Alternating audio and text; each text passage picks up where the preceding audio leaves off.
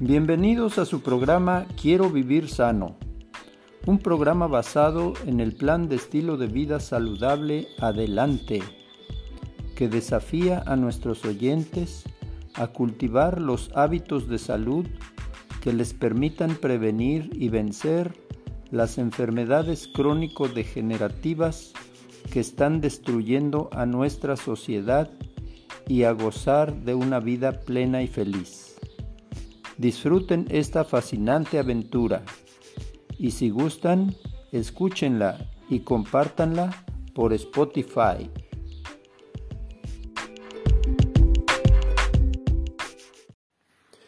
Hola amigos, aquí su servidor y amigo Jesús Alvarado López en nuestro programa de Quiero vivir sano, un grito de guerra en contra de la ignorancia, la enfermedad y la muerte.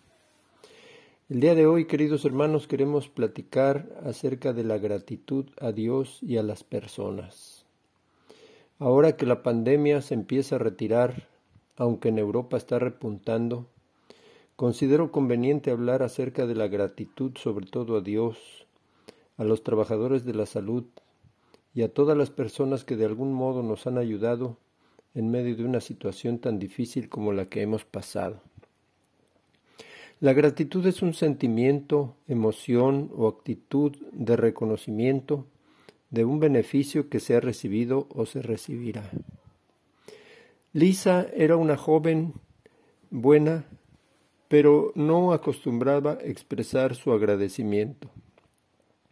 Cierta vez fue a un seminario de superación personal donde se enfatizó el valor de la gratitud. Le enseñaron a explayarse en las razones de su gratitud.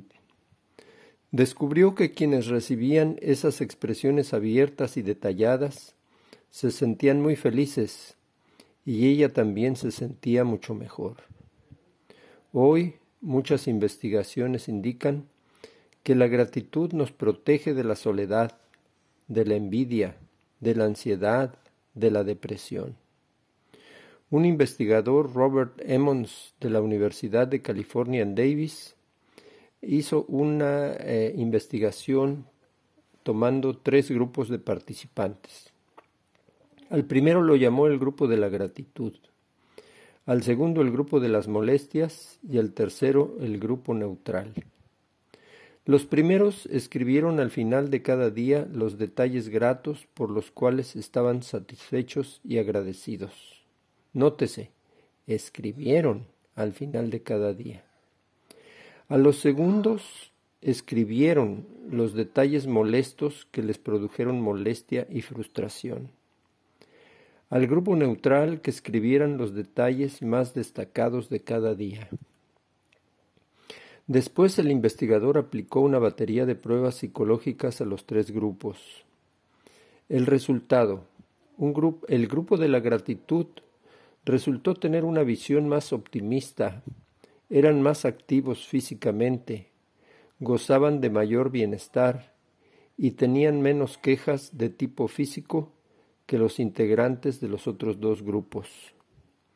Otros investigadores repitieron la experiencia introduciendo nuevas variables, población, situaciones, etc., y el resultado fue similar. Por eso hoy sabemos que los que piensan de forma agradecida, comparados con los que ni sienten ni expresan agradecimiento, sino que dan por sentado las buenas cosas que les ocurren, estos son agradecidos, estos que son agradecidos disfrutan de la vida y de sus eventos con intensidad y gozan de una autoestima sana. Experimentan un nivel justo de estrés, ni mucho ni poco. Están más protegidos contra las experiencias traumáticas. Están más dispuestos a aplicar los principios morales propios en su vida. Gozan de mejores relaciones interpersonales poseen menos envidia y menos celos, y disfrutan de menos enojo, menos amargura y menos aflicción. Esto es muy importante porque esto incide en nuestra vida diaria, en nuestra relación con otros, en nuestro trabajo, en nuestro ocio, en nuestra vida espiritual. Pero hay más aún. La Biblia nos enseña que debemos ser agradecidos unos a los otros, sino muy especialmente estar agradecidos a Dios. En mi vida personal, yo entiendo que debo dar gracias a Dios por mi gente, por mi familia, por mis amigos, por mis colegas, incluso por los líderes del país donde vivo, aunque no esté de acuerdo con ellos y con sus políticas. San Pablo nos anima en primera de Timoteo 2, 1 y 2, diciendo, exhorto ante todo a que se hagan rogativas, oraciones, peticiones y acciones de gracias por todos los hombres, por los reyes, por todos los que tienen autoridad, para que vivamos quieta y reposadamente en toda piedad y honestidad. Sin esa acción de gracias, no tendría el apoyo físico, emocional y espiritual hacia otras personas.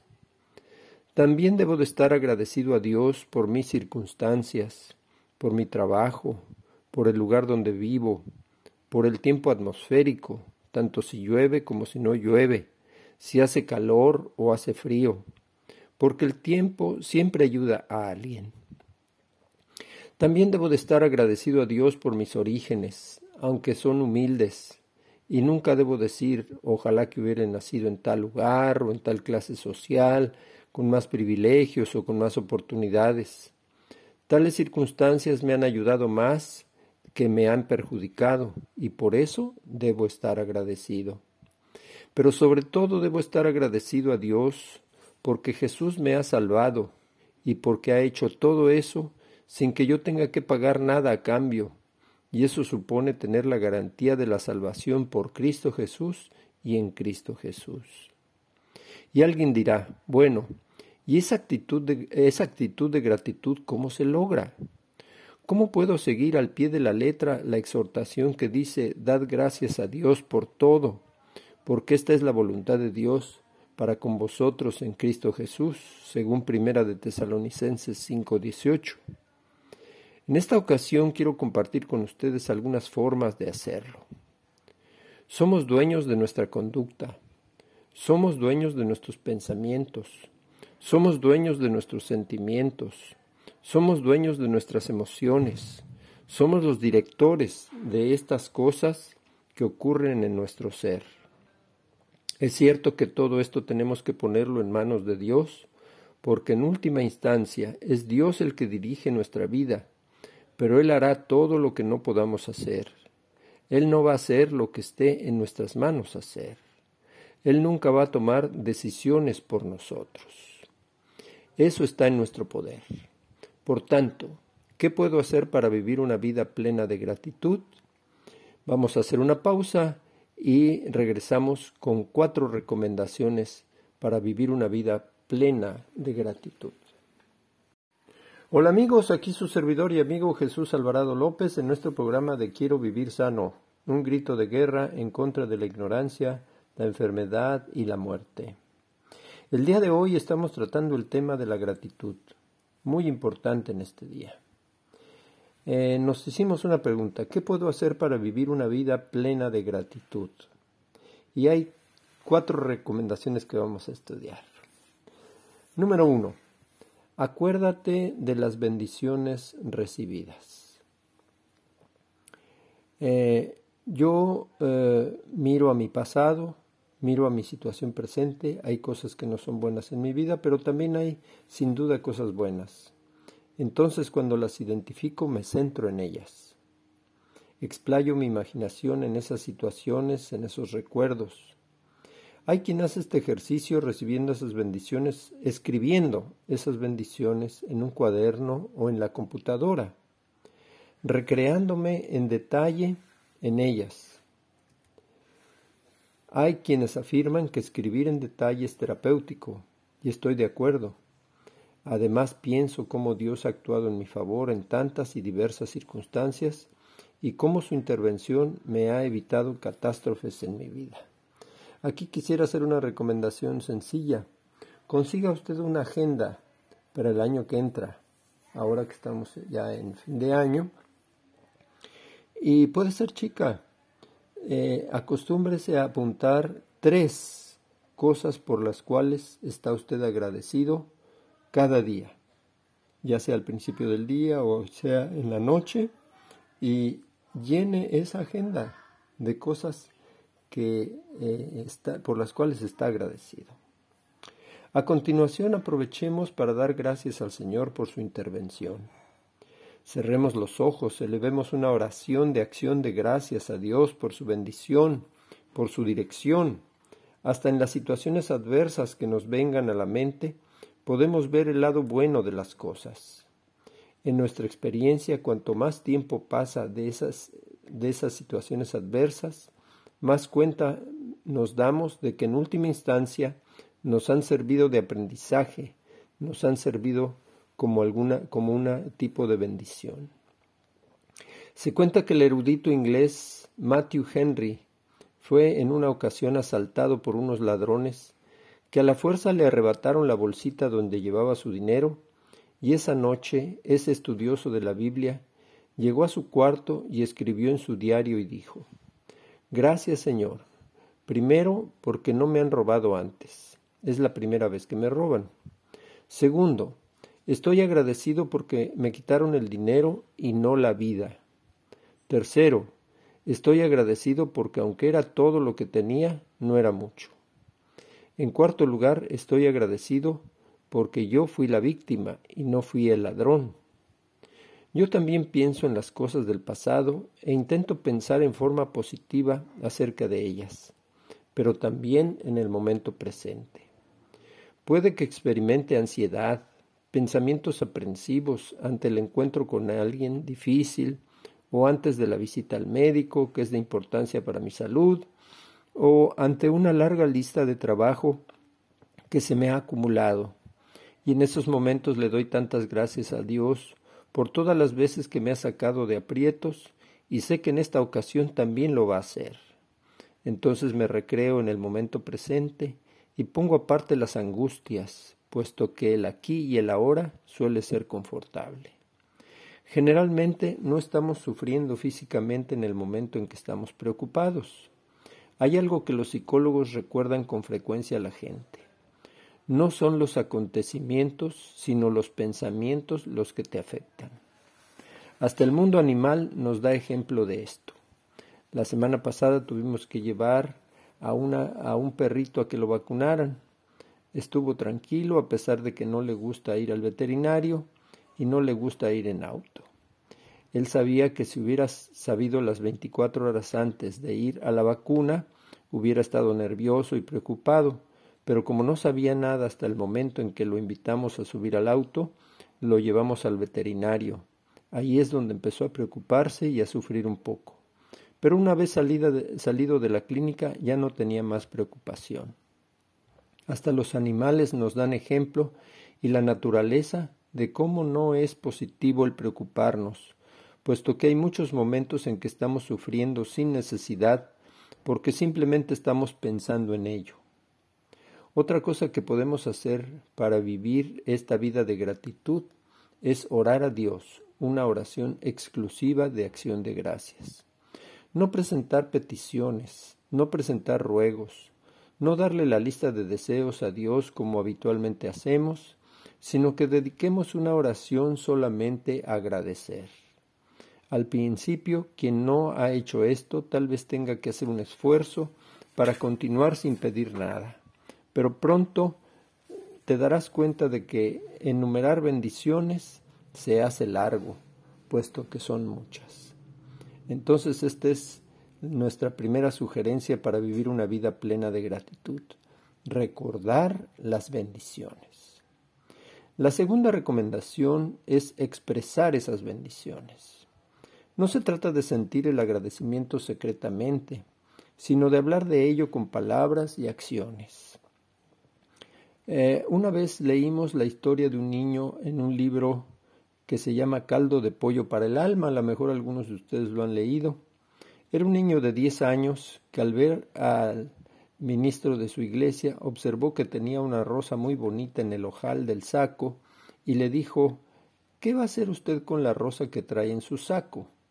El ministro sonrió y sospechando que el niño la quería, le dijo Si la quieres, te la puedo regalar. Y empezó a desabrocharla. ¿Pero qué vas a hacer con ella? le preguntó. El niño le explicó que su mamá había muerto y que lo cuidaba su abuelita. Él quería regalarle la rosa a su abuela. El ministro sintió tal empatía con ese muchachito que le dijo Mira, llévale a tu abuela la rosa, pero llévale el ramo entero de rosas que hay aquí, Gracias, gracias, gracias, ministro, porque he pedido una rosa y he recibido un ramo completo. Sin duda el ministro fue bendecido con la actitud y las palabras del niño, pero el niño recibió las rosas y no solamente fue a recogerlas, sino que también expresó abiertamente ese agradecimiento al ministro, y eso resultó de gran bendición para el niño, al que le embargó un gran sentimiento de agradecimiento. Vamos a hacer una pausa y continuamos en un momento más. Hola amigos, aquí su servidor y amigo Jesús Alvarado López en nuestro programa de Quiero vivir sano, un grito de guerra en contra de la ignorancia, la enfermedad y la muerte. El Evangelio también nos habla de un alma agradecida, la de un leproso que fue curado frente a la actitud indiferente de otros nueve leprosos que también habían sido curados. Dice así, un día, siguiendo su viaje a Jerusalén, Jesús pasaba por Samaria y Galilea. Cuando estaba por, entrar por un pueblo, salieron a su encuentro diez hombres enfermos de lepra.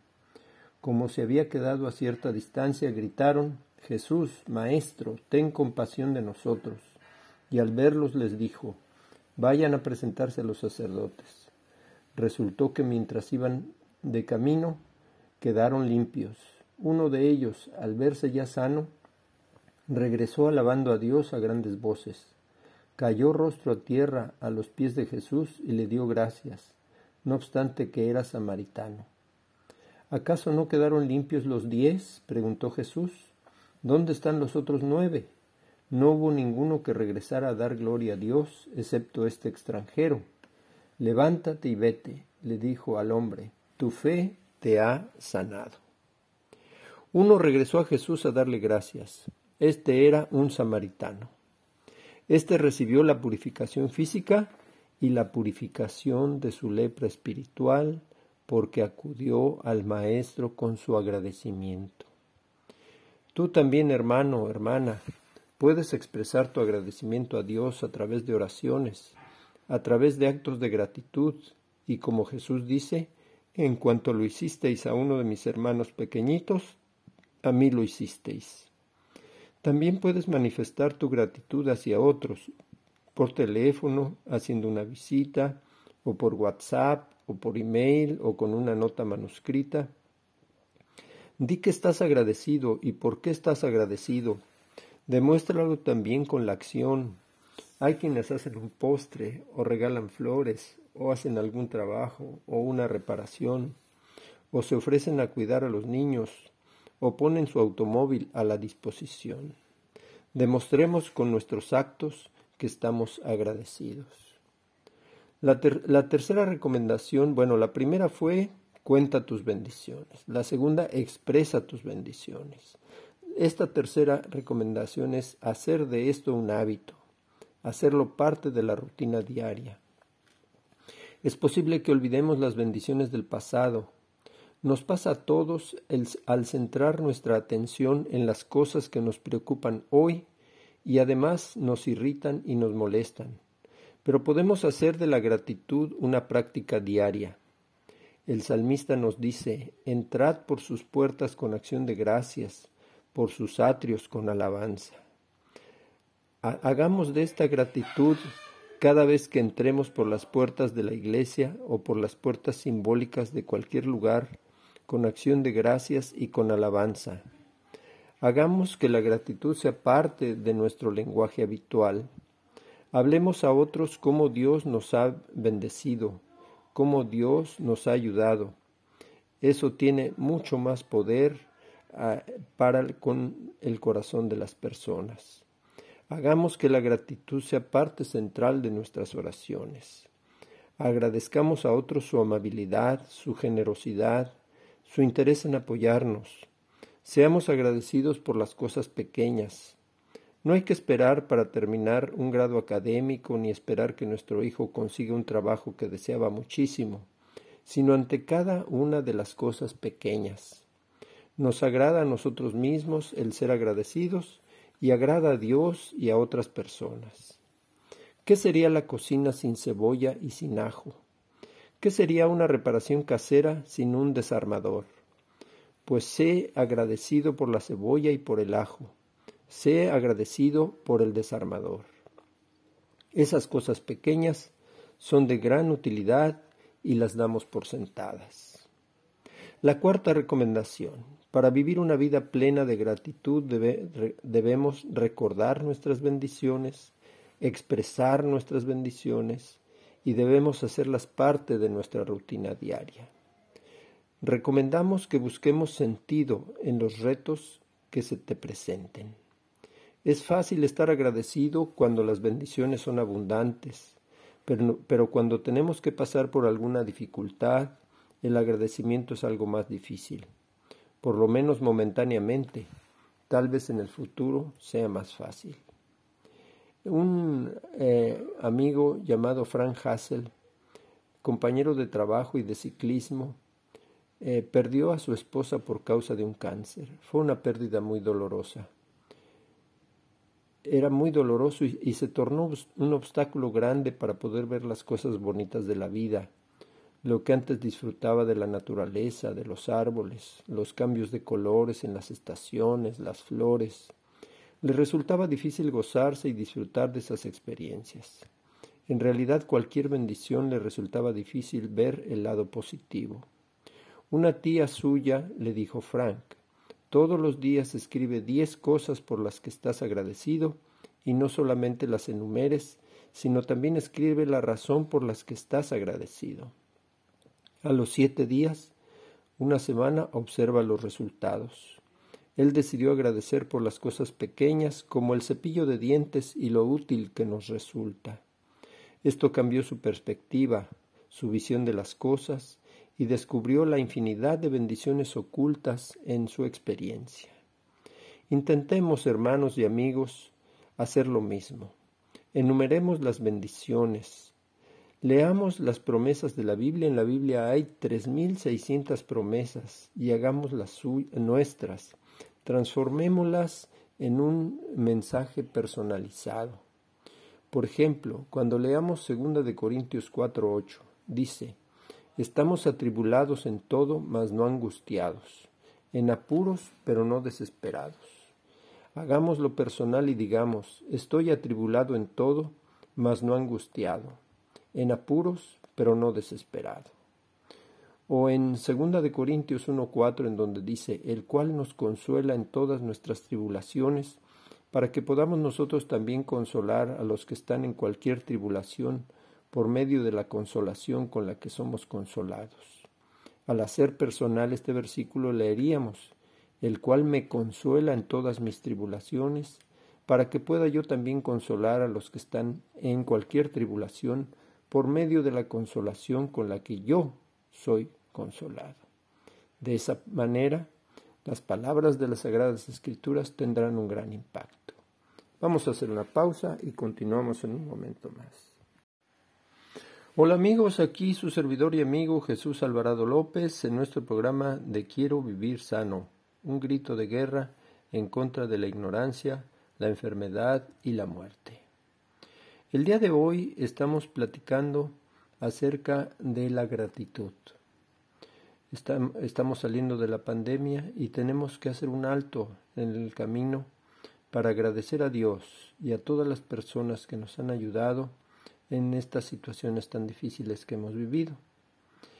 A cada uno de ustedes, nuestros queridos radioescuchas, les invitamos a que recordemos las bendiciones recibidas, a que, a que las expresemos con agradecimiento, a que hagamos de la gratitud un hábito, una costumbre diaria, y a que busquemos sentido y razón aún en los retos y en los desafíos y en las dificultades y adversidades que se interpongan en nuestra vida, incluyendo esta pandemia que estamos viviendo. Todo esto lo podemos hacer en grupo, en comunidad, en familia. Pongamos en práctica estos consejos como ser individual para que tu relación con Dios se afirme cada vez más hasta que podamos agradecer a Él personalmente cuando Él venga por segunda vez. Este es nuestro deseo y nuestra oración para cada uno de todos ustedes. Y queridos amigos, queremos asegurarles que seguimos en oración por eh, las personas que están enfermitas, por las personas que están en los hospitales, para las personas que están en terapia intensiva, por los eh, trabajadores de la salud que son nuestros héroes, nuestros ángeles, eh, por todas las personas que nos han ayudado en esta pandemia. Y al despedirnos le decimos a cada uno que Dios te bendiga y te guarde, que haga resplandecer Dios su rostro sobre ustedes y tenga de ustedes misericordia. Que Dios alce a ustedes su rostro y ponga en su corazón la paz del cielo que sobrepasa todo entendimiento. Que así sea. Hasta la próxima.